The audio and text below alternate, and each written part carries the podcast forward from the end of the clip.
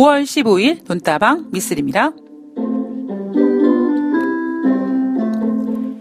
주요 패스트푸드 업체가 고객을 대상으로 진행하는 설문조사를 보면 저희 업체를 이용하신 뒤 종업원에게 만족하지 못하셨다면 그 이유는 다음 중 무엇입니까? 라는 내용이 있습니다.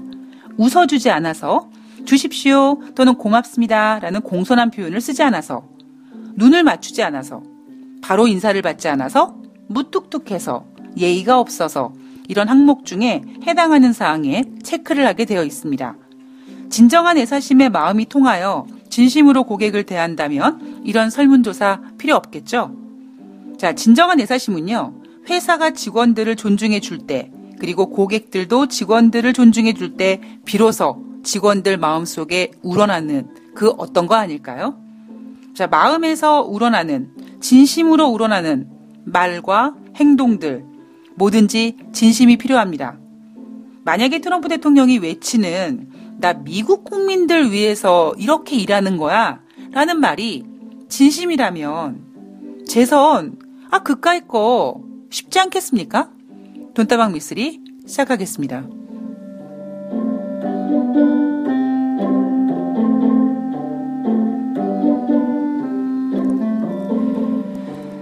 네, 5월 15일 수요일 돈다방 미쓰리 시작하겠습니다. 자, 증권사 다닐 때 이 고객 서비스 평가를 받습니다. 예, 이 고객들로 위장한 그런 요원들이 각 지점에 뭐 직통 전화든 지점 대표 전화든 전화 걸어서 이것저것 물어보기도 하고 뭐 주문도 내기도 하고 그러면서 과연 증권사 직원들이 얼만큼 고객들한테 제대로 응대를 하는지, 예. 그리고 거기에 대한 평가를 지점 평가 점수에 반영을 하게 됩니다. 저도 CS 강사거든요. 그런데 우리나라 CS 강사는 이게 일본을 통해서 돌아서 그런 건지 아니면 이 승무원들이 워낙 서비스 강사를 많이 하다 보니 그 승무원들의 어떤 그 문화가 좀 배서 그런지 모르겠습니다만 그나마 요즘은 많이 좋아졌죠. 그런데 제가 증권사에 근무했던 10년 전만 하더라도요. 그때 이 CS라는 게 뭐 백화점, 호텔 이런 서비스에 막 이제 뭐 바닥 따지기 막 퍼지다가 이게 이제 금융권으로 넘어오면서 증권사에서도 그런 고객 평가의 중요성이 상당히 비중이 컸던 적이 있었습니다. 이게 환장하게 있는 게 뭐냐면은요. 따르릉 뭐 안녕하십니까? 무슨 증권 어느 지점에 뭐 아무개 주임입니다. 그러면은 뭐 상담을 해 주죠.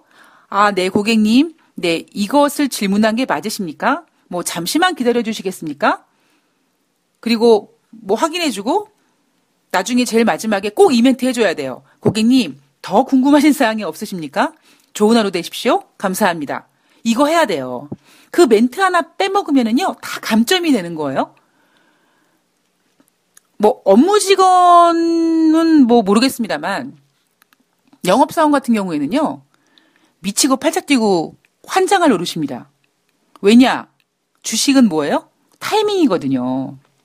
아니, 전화 걸어서 지금 이 촉각을 다투는 이 시간에 호가가 막 바뀌는데, 거기다 대고 천천히 내 고객 계좌번호, 비밀번호 확인하겠습니다. 이러고 앉아있으면은요, 고객이 엄청 짜증냅니다. 제가 그 CS 강사이면서 그런 평가를 받으면 저는 사실 평가 점수가 그렇게 높지 않았어요.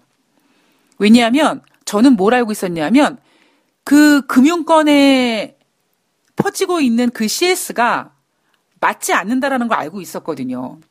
제가 오히려 생각하고 있는 건 뭐였냐면 전환 고객의 스타일을 빨리 보는 거죠. 아, 이 고객은 스피드를 좀 필요로 하는 고객이야. 그랬을 때 그런 분들한테는요. 뭐 더 궁금하신 사항이고 나발이고 다 필요 없이 빨리빨리 해줘야 되는 게 제일 정답입니다. 주식은 타이밍이기 때문에 제가 2006년도에 그 우연하게 그때 싸이월드가 한참 유행이었을 때 싸이월드에서 제가 주식소녀닷컴이라는 클럽을 운영했었고요. 그 클럽에 이제 어떤 증권 전문가라든가 이런 분들이 이제 왔다 갔다 이렇게 뭐 자료 같은 거를 확인하면서 저에 대해서 이제 흥미를 느낀 어떤 그 방송 관계자분이 이토마토 증권과 연결을 시켜줬어요. 그래서 이토마토 증권에서 전화가 와서 저희 오전 방송에 전화 연결로 좀 이렇게 출연 가능하시냐. 저는 그때가 이제 생전 처음 방송이라는 거를 탔던 때죠. 아침에 9시 한 3, 4분쯤 전화를 할 텐데요. 그때 뭐 미국 주식시장 어떻게 끝났는지, 그리고 뭐 오늘 우리나라 주식시장이 어떻게 될 건지, 그리고 이주임님이 생각하시는 뭐 관심 종목이라든가 업종이 무엇인지 요것만 말씀해 주시면 됩니다. 근데 여러분들 주식하시는 분들 아시겠지만 제일 중요한 시간이 9시부터 9시 한 15분 정도까지가 제일 중요하거든요. 딱 한 9시부터 9시 15분 사이에 움직이는 거 보면 아, 오늘 판이 어떻겠구나라는 게 사이즈가 나오거든요. 그만큼 집중해야 될 시간인데 진짜 하다못해 막 너무 화장실이 가고 싶은데도요. 방광염이 걸리던 변비가 생기던 그때 화장실을 못 떠요. 그런 상황 속에서 방송국이랑 전화를 연결해가지고 방송을 하는데 그 전에 작가분이 전화해서 예, 이주임님 이제 조금 있다가 연결하겠습니다. 잠시만 기다려주십시오라고 하면 저는 전화기 붙잡고 있고 그러면 이제 이 전화기에서 앵커 목소리가 들려요. 네, 뭐 교보증권의 누구누구 주임님 연결하겠습니다. 그럼 이제 저랑 통화를 합니다. 여러분 그때 주문 전화가 얼마나 많이 걸려오겠습니까? 못 받아요. 예. 근데 그래도 그때 제 고객분들이 좀 이해를 해주셨어요. 근데 이제 문제가 뭐였냐면 저는 너무나 똥줄타게 바쁜 거예요, 그때. 너무나 정신없이 바쁜데 그러다 보니 제가 말이 막 빨라진 거죠. 네, 안녕하십니까? 뭐 이주임입니다. 네, 오늘 아침에 끝난 미국 주식시장은 따따따따따따따따따 엄청 빨리 이야기를 했습니다. 근데 나중에 제가 제 방송을 모니터링을 해봤는데, 어우, 너무 따발총인 거죠?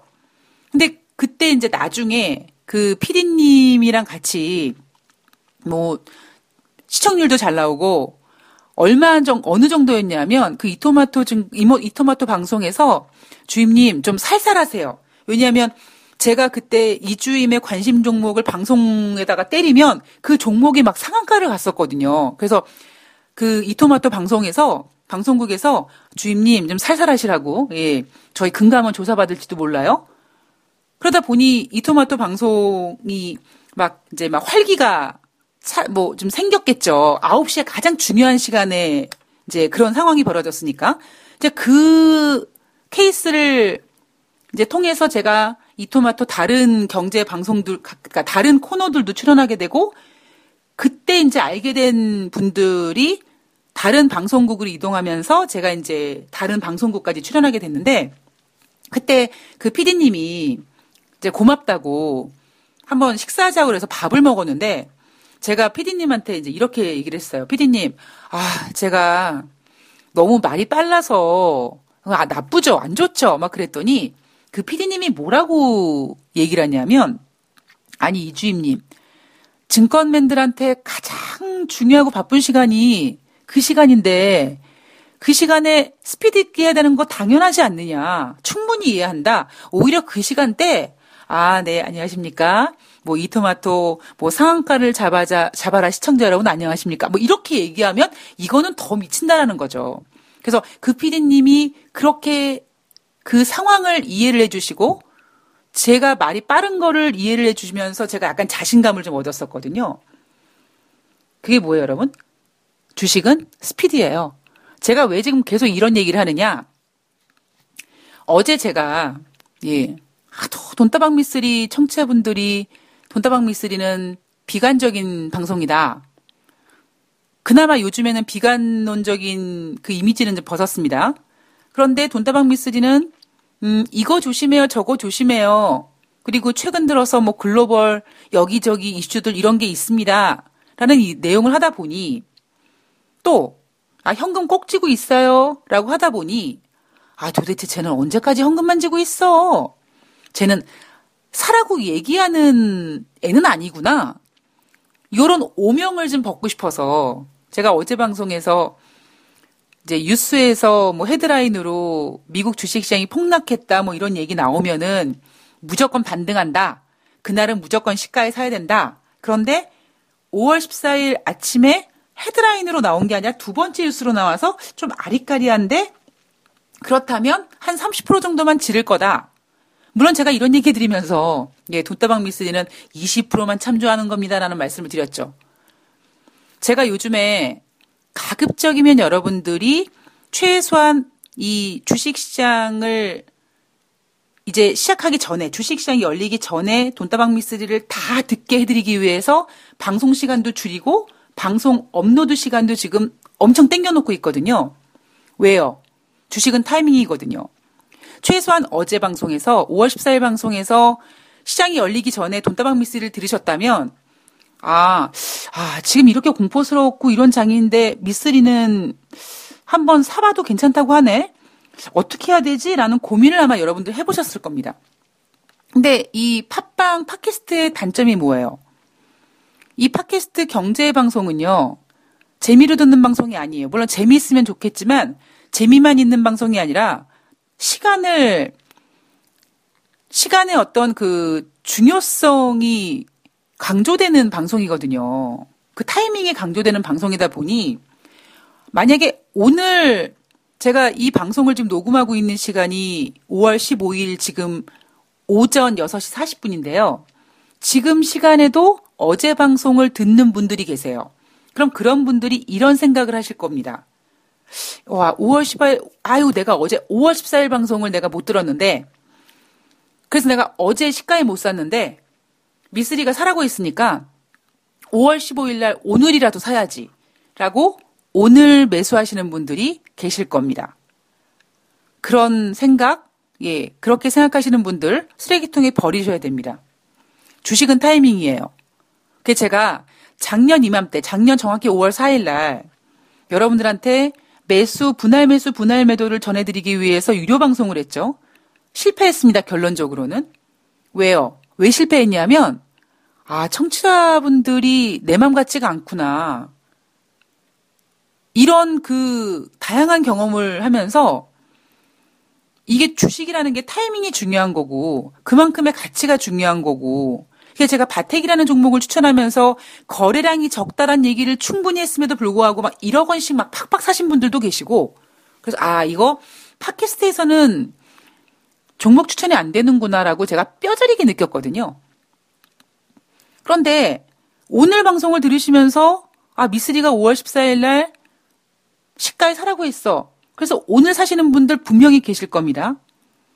근데 오늘 시가는요, 사는 날이 아니에요. 주식은 타이밍입니다. 나중에 보면은요, 엉뚱하게, 네가 사라고 했잖아, 이런 얘기 나올 거예요, 분명히. 왜 그러냐면은요, 사람들은 어떤 성향을 가지고 있어요? 본인이 듣고 싶은 것만 듣게 되는 거예요.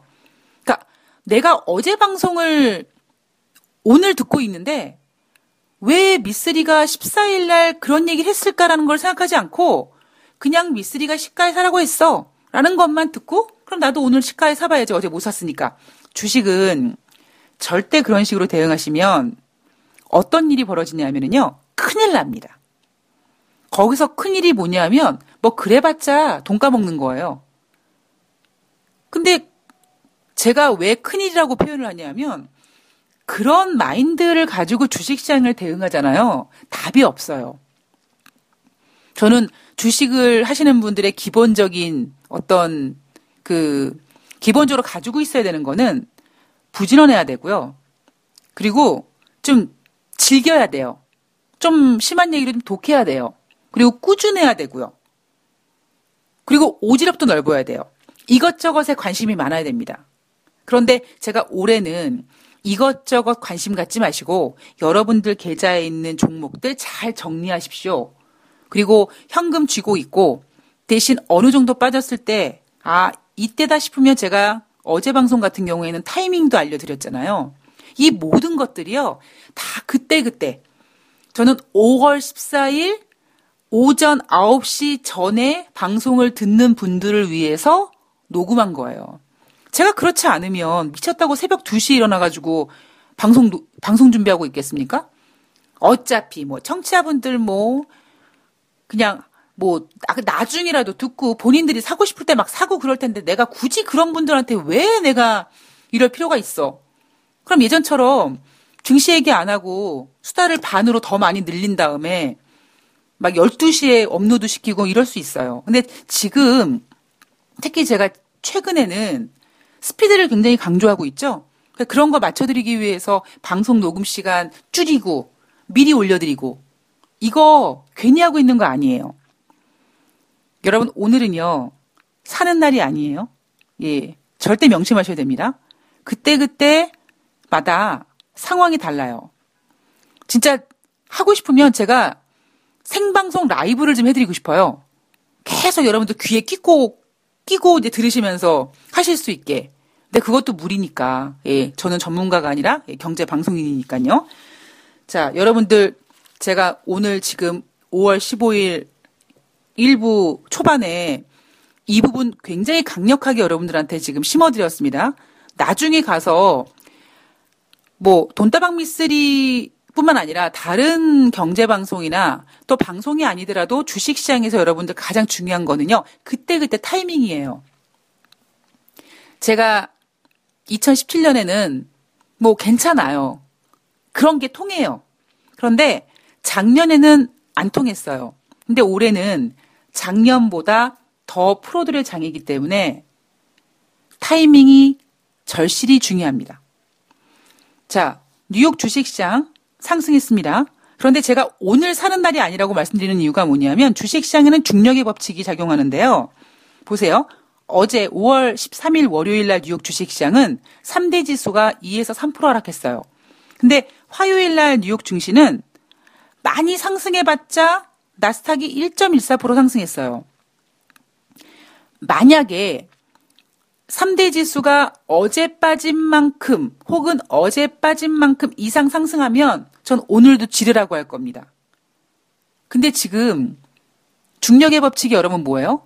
주식시장이 떨어지면 그거를 상승시키기 위해서는 떨어질 때보다 2배의 에너지가 필요해요. 우리가 비행기가 이륙할 때 로켓트가 뿅 발사될 때 그 중력을 이기기 위해서 얼마나 많은 에너지가 필요합니까? 그것처럼 주식에서도 떨어질 때는 중력 때문에 바로 떨어질 수 있지나 이거를 다시 올리기 위해서는 엄청난 돈과 엄청난 정보력이 필요합니다. 엄청난 에너지가 필요해요.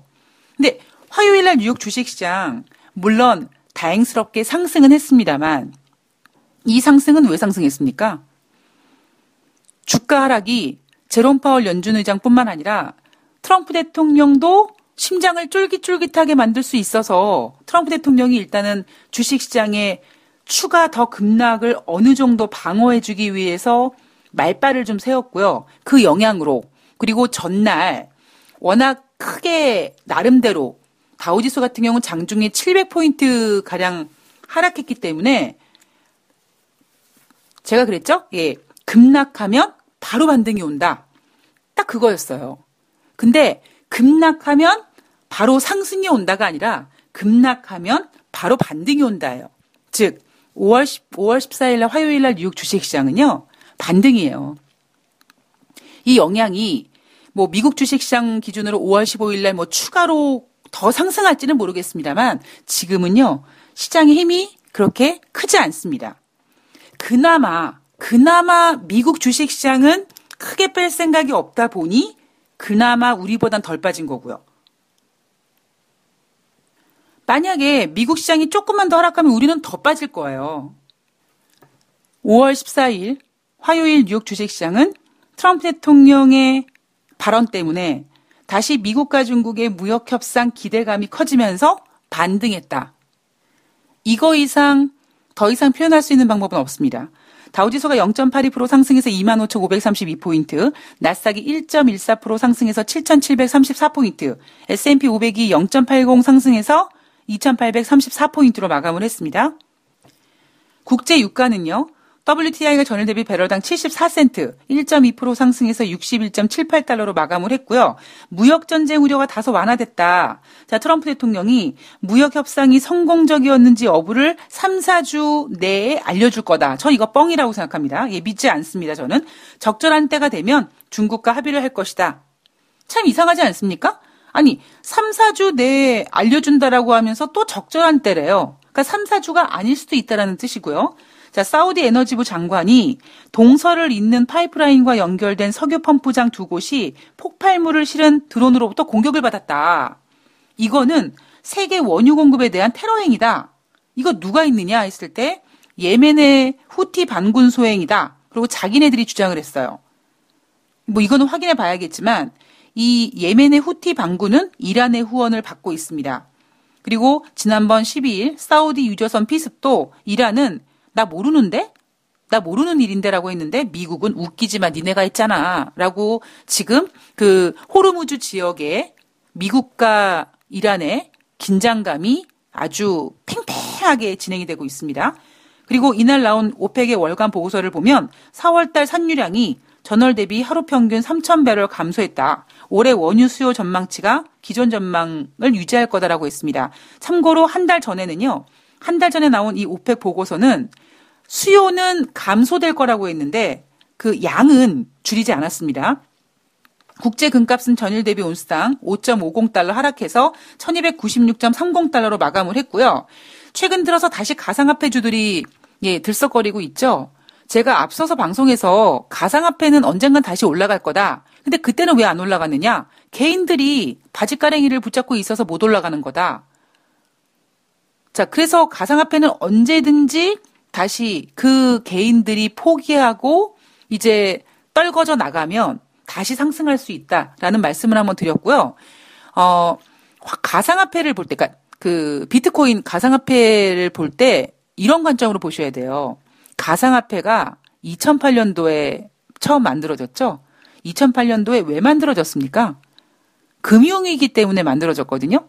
그리고 뭔가 이 달러가 이 안전자산으로서 이 세계를 지배하고 이런 걸로서는 좀 사람들이 이제 진부해진 거예요. 달러 말고 달러의 영향이 너무 크니까 달러 말고 뭐 다른 거 대체할 수 있을 만한 게 없을까라고 생겨낸 게 바로 가상화폐입니다. 그래서 달러로 인한 피로감이 극대화될 때 지금 그러니까 지금 비트코인이 상승하는 이유는요. 미국과 중국과의 무역 협상 부분에 있어서 달러가 굉장히 중요한 역할을 하고 있기 때문입니다. 그래서 가상화폐 관련주가 올라가는 거예요. 자, 가상화폐에 대한 이야기는 나중에 또 기회가 되면 해드리도록 하겠습니다. 자, 이날 특징주는 마이크로소프트가 1.1% 상승했습니다. 그리고 시스코 시스템즈가 뱅크 오브 아메리카가 기술주 매수 권고를 권장하면서 1.4% 상승했고요.